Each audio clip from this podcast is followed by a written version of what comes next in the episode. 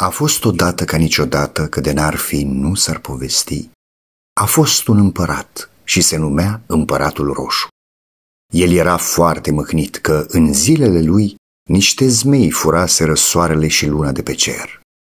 Trămise deci oameni prin toate țările și răvașe prin orașe, ca să dea în știre tuturor că oricine se va găsi să scoată soarele și luna de la zmei, acela va lua pe fiesa de nevastă și încă și jumătate din împărăția lui.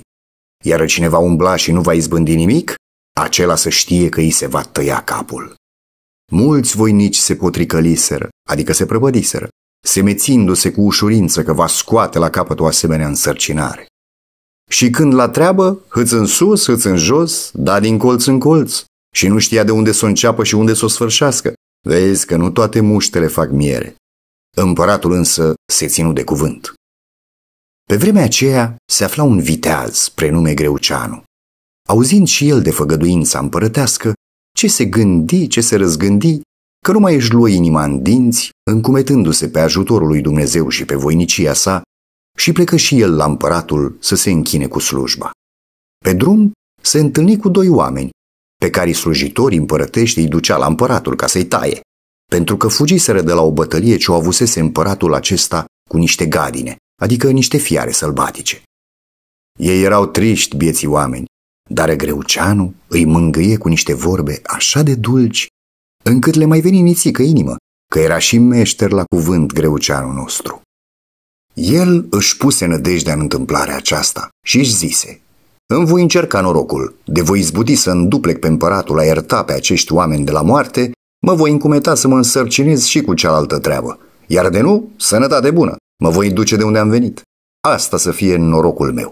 Niciodată nu strică cineva să facă o încercare. Și astfel, poftorindu-și unele ca acestea, adică repetându-le în gând, Haide, haide, ajunge la curtea împărătească. Înfățișându-se la împăratul, atâtea-i povesti, așa cuvinte bune și dulci scoase și atâta meșteșug puse în vorbirea sa, încât și împăratul crezu că ar fi pe nedrept să omoare pe acei oameni, că mai de folos ar fi lui să aibă doi supuși mai mult și că mai mare va fi vaza lui în lume de s-ar arăta milostiv către popor. Nu mai putură oamenii de bucurie când auziră că Greuceanu a măglisit, adică a amăgit pe împăratul până într-atâta încât l-a făcut să ierte. Mulțumiră lui Greuceanu din toată inima și îi făgăduiră că în toată viața lor se vor ruga lui Dumnezeu pentru dânsul ca să meargă din izbândă în izbândă, ceea ce și făcură. Această izbândă o luă drept semn bun și Greuceanu, mergând a doua oară la împăratul, grăi cu cuvintele lui mieroase cele următoare. Mărite, Doamne, să trăiești într-un mulți ani pe luminatul scaunul acestei împărății. Mulți voinici s-au legat către măria ta să scoață de la zmei soarele și luna pe care le-a hrăpit de pe cer. Și știu că cu moarte au murit, fiindcă n-au putut să-și îndeplinească legămintele ce au făcut către măria ta. Și eu, mărite Doamne, cuget a mă duce într-o căutare acestor tâlhari de zmei și mi-ar fi voia să-mi cerc și eu norocul. Doar, doar va da Dumnezeu să ajungem a putea pedepsi pe acei blestemați de zmei pentru nesocotita lor îndrăzneală, dar fim milostiv și mână de ajutor. Dragul meu greucene, răspunse împăratul, nu pot să schimb nicio iotă, nicio cirtă din hotărârea mea. Și aceasta nu pentru altceva, ci numai și numai pentru că voiesc să fiu drept. Poruncile mele voi să fie una pentru toată împărăția mea. La mine părtinire nu este scris. Văzând statornica hotărârea împăratului și dreptatea celor vorovite de dânsul, Greuceanu cuvântă cu glas voinicesc. Fie, mărite împărate, chiar de-a ști că voi pieri, tot nu mă voi lăsa până nu voi duce la capăt bun sarcina ce îmi iau de bună voia mea. Se învoiră. Și preste câteva zile și plecă, după ce puse la cale tot ce găsi că e bine să facă ca să scape cu fața curată din această întreprindere. Greuceanu luă cu dânsul și pe fratele său și merse, merse, merse cale lungă, depărtată, până ce ajunse la faurul pământului, cu care era frate de cruce. Acest faur, fiind cel mai meșter de pe pământ, era și năzdrăvan. Aici se opriră și poposiră. Trei zile și trei nopți au stat închiși într-o cămară, Greuceanu cu faurul pământului, și se sfătuiră. Și, După ce se odihni câteva zile și mai plănuiră ceea ce era de făcut, Greuceanu și frate său o luară la drum. Îndată după plecarea Greuceanului, faurul pământului se apucă și făcu chipul lui Greuceanu numai și numai din fier. Apoi porunci să arză cușnița, adică cuptorul, ziua și noaptea și să țină chipul acesta fără curmare în foc. Iar Greuceanu și frate său merseră cale lungă și mai lungă, până ce li se făcu calea cruci. Aci se opriră și se așezară pe iarbă și făcură o gustărică din merindele ce mai aveau. Și apoi se despărțiră, după ce se îmbrățișară și plânseră ca niște copii. Mai înainte de a se despărți, își împărțiră câte o basma și se înțeleseră zicând. Atunci când basmalele vor fi rupte pe margini, să mai tragă nădejde unul de altul că se vor mai întâlni, iar când basmalele vor fi rupte în mijloc, să se știe că unul din ei este pierit. Mai înfipse și un cuțit în pământ și ziseră. Acela din noi care s-ar întoarce mai întâi și va găsi cuțitul ruginit, să nu mai aștepte pe celălalt, fiindcă aceasta însemnează că a murit. Apoi, Greuceanu apucă la dreapta și fratii său la stânga. Fratele Greuceanului, umblând mai multă vreme în sec, se întoarse la locul de despărțire și, găsind cuțitul curat, se puse a aștepta acolo cu bucurie, că văzuse soarele și luna la locul lor pe cer. Iar Greuceanu se duse, se duse pe o potecă care îl scoase tocmai la casele zmeilor, așezate unde și înțărcase dracul copiii. Dacă ajunse aici, Greuceanu se dete de trei ori peste cap și se făcu un porumbel. Vezi că el ascultase năzdrăvăniile ce-l învățase faurul pământului. Făcându-se porumbel, Greuceanu zbură și se puse pe un pom care era tocmai în fața caselor. Atunci, ieșind fata de zmeu cea mare și uitându-se, se întoarse repede și chemă pe mumă sa și pe soră sa cea mică ca să vină să vază minunea. Fata cea mică zise, Măiculiță și surioară, pasărea asta gingașă nu mi se pare o gurlie, adică norocoasă, pentru casa noastră. Ochii ei nu seamănă de pasăre, ci mai mult seamănă a fi ochii lui Greuceanu, cel de aur. Până acum ne-a fost și nouă, de aici înainte numai Dumnezeu să-și facă milă de noi și de-ai noștri. Pasămite aveau zmei cunoștință de vitejia lui Greuceanu. Apoi intrară câte ștrele zmeoaicele în casă și se puseră la sfat. Greuceanu numai decât se dete iarăși de trei ori peste cap și se făcu o muscă și intră în cămara zmeilor. Acolo se ascunse într-o crăpătură de grindă de la tavanul casei și ascultă la sfatul lor. După ce luă în cap tot ce auzi, ieși afară și se duse pe drumul ce ducea la codrul verde și acolo se ascunse sub un pod. Cum se vede treaba din cele ce auzise, știa acum că zmeii se duseseră la vânat în codru verde și aveau să se întoarcă unul de cu seară, altul la miezul nopții și tartorul cel mare despre ziua. Așteptând Greuceanu acolo, iată măre că zmeul cel mai mic se întorcea și ajungând calul la marginea podului, unde sfărăi odată și sări înapoi de șapte pași. Dar zmeul, mânindu-se, zise, Ah, mâncă oar lupii carnea calului! Pe lumea asta nu mi-e frică de nimeni, numai de Greuceanu de aur, dar și pe acela cu lovitură îl voi culca la pământ. Greuceanu, auzind, ieși pe pod și strigă. Vino, zmeule viteaz, în săbi să ne tăiem sau în luptă să ne luptăm? Ban luptă, că-i mai dreaptă! Se apropiară unul de altul și se luară la trântă. Aduse zmeul pe Greuceanu și îl băgă în pământ până în genunchi. Aduse și Greuceanu pe zmeu și îl băgă în pământ până în gât și îi tăie capul. Apoi, după ce aruncă leșul zmeului și al calului sub pod, se puse să se odihnească. Când în puterea nopții veni și fratele cel mare al zmeului și calul lui sări de 17 pași înapoi, el zise ca și frate su, iar Greuceanu îi răspunse și lui ca și celui din tâi. Ieșind de sub pod, se luă la trântă și cu acest zmeu. Și unde mi-a dus nene zmeul pe Greuceanu și îl băgă în pământ până la brâu. Dar Greuceanu, sărind repede, unde mi-a duse și el pe zmeu odată, mi-l trânti și îl băgă în pământ până în gât și îi tăie capul cu paloșul. Aruncându-i și mortăciunea acestuia și a calului său sub pod, se puse iarăși de se odihni. Când, despre zori, unde venea măre venea tatăl zmeilor ca un tartor, cătrănit ce era, și când ajunse la capul podului, sări calul lui de 77 de pași înapoi. Se necăji zmeul de această întâmplare cât un lucru mare și unde răcni... Ah, mâncarea ar lupi carnea calului, că pe lumea asta nu mi-e frică de nimenea, doar de greuceanul de aur și încă și pe acesta numai să-l iau la ochi cu săgeata și-l voi culca la pământ. Atunci, ieșind și greuceanul de sub pod, îi zise De zmeule viteaz, vino să ne batem, în săbii să ne tăiem, în suliți să ne lovim, ori în luptă să ne luptăm.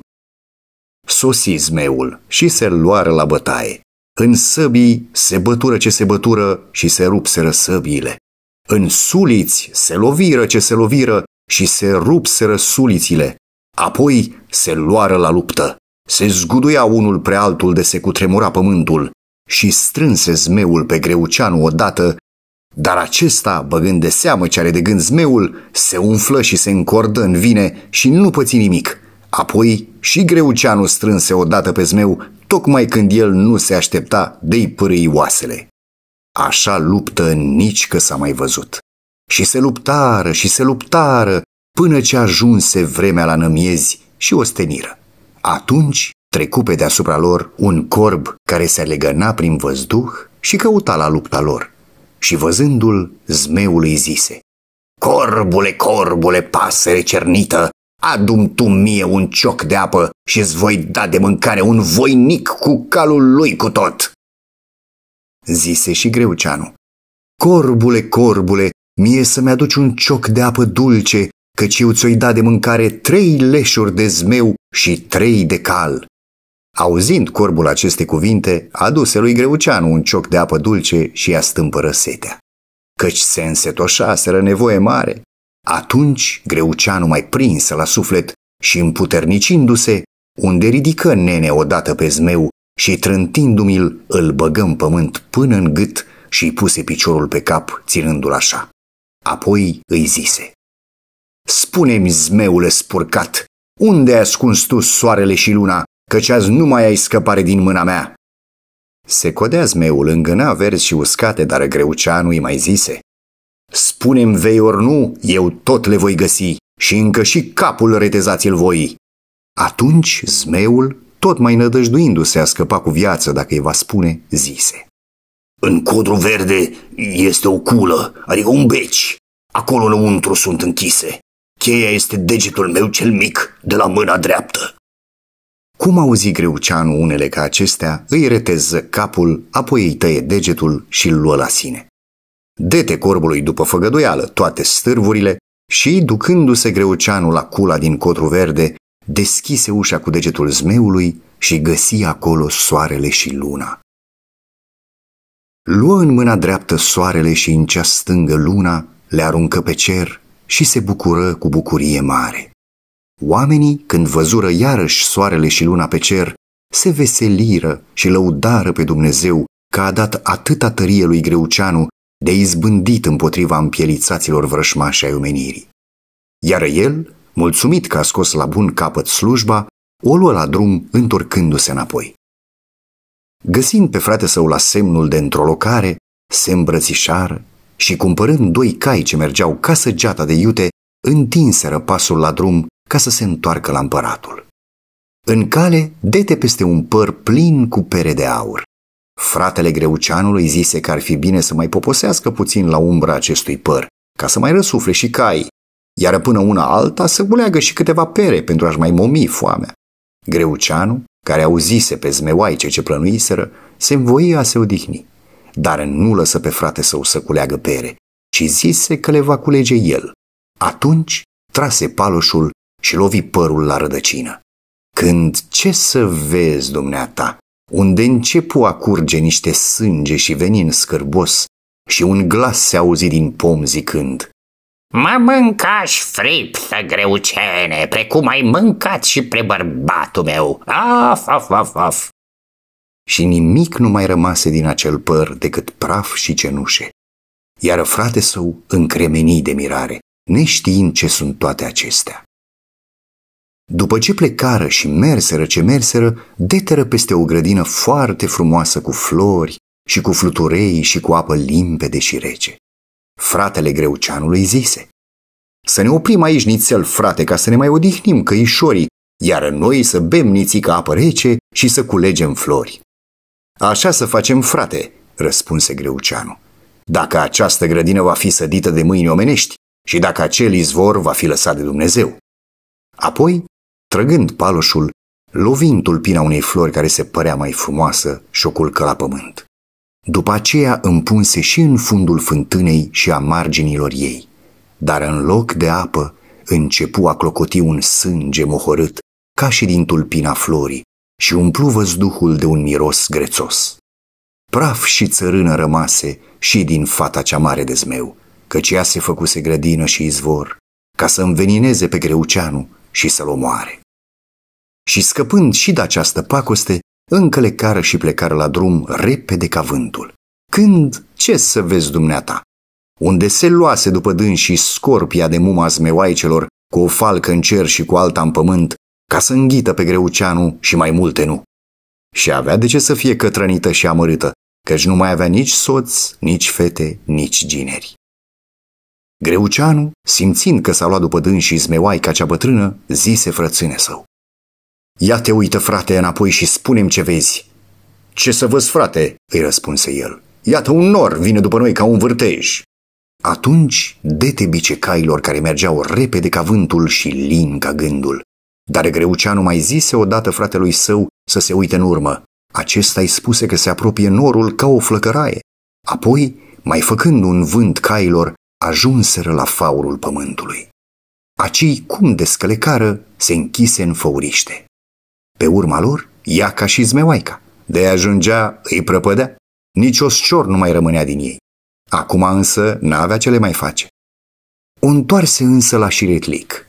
Rugă pe Greuceanu să facă o gaură în părete, ca măcar să-l vază în față. Greuceanu se prefăcu că se înduplecă și făcu o gaură în părete. Dar faurul pământului se aținea cu chipul lui Greuceanu cel de fier, ce arsese în foc, de sărea schintei din el. Când Smeoaica puse gura la spărtură ca să soarbă pe Greuceanu, faurul pământului îi băgă în gură chipul de fier roșu ca focul și îl vârâ pe gât. Ea înghiorț, înghiți și pe loc și crăpă. Nu trecu mult și stârvul zmeoaicei se prefăcu într-un munte de fier și astfel scăpară și de dânsa. Faurul pământului deschise ușa făuriștei, ieși afară și se veseliră trei zile și trei nopți de așa mare izbândă. El mai cu seamă era nebun de bucurie pentru muntele de fier. Atunci porunci călfilor să facă lui Greuceanu o căruță cu trei cai, cu totul și cu totul de fier. După ce fură gata, suflă asupra lor și le dete duh de viață. Luându-și ziua bună de la frate său de cruce, faurul pământului, Greuceanu se urcă în trăsură cu frate său cel bun și porni la roșu împărat ca să-și primească răsplata. Merse, merse, până ce li se înfurci calea, adică se împărțiră cărările. Aci se opriră și poposiră. Apoi, Greuceanu desprinse de la căruță un cal și îl dete fratelui său, ca să ducă împăratului roșu vestea cea bună a sosirii lui Greuceanu cu izbânda săvârșită. Iar el rămase mai în urmă. Înaintând el alene, răsturnat în căruță, trecu pe lângă un diavol șchiop care le ținea calea drumeților ca să le facă neajunsuri.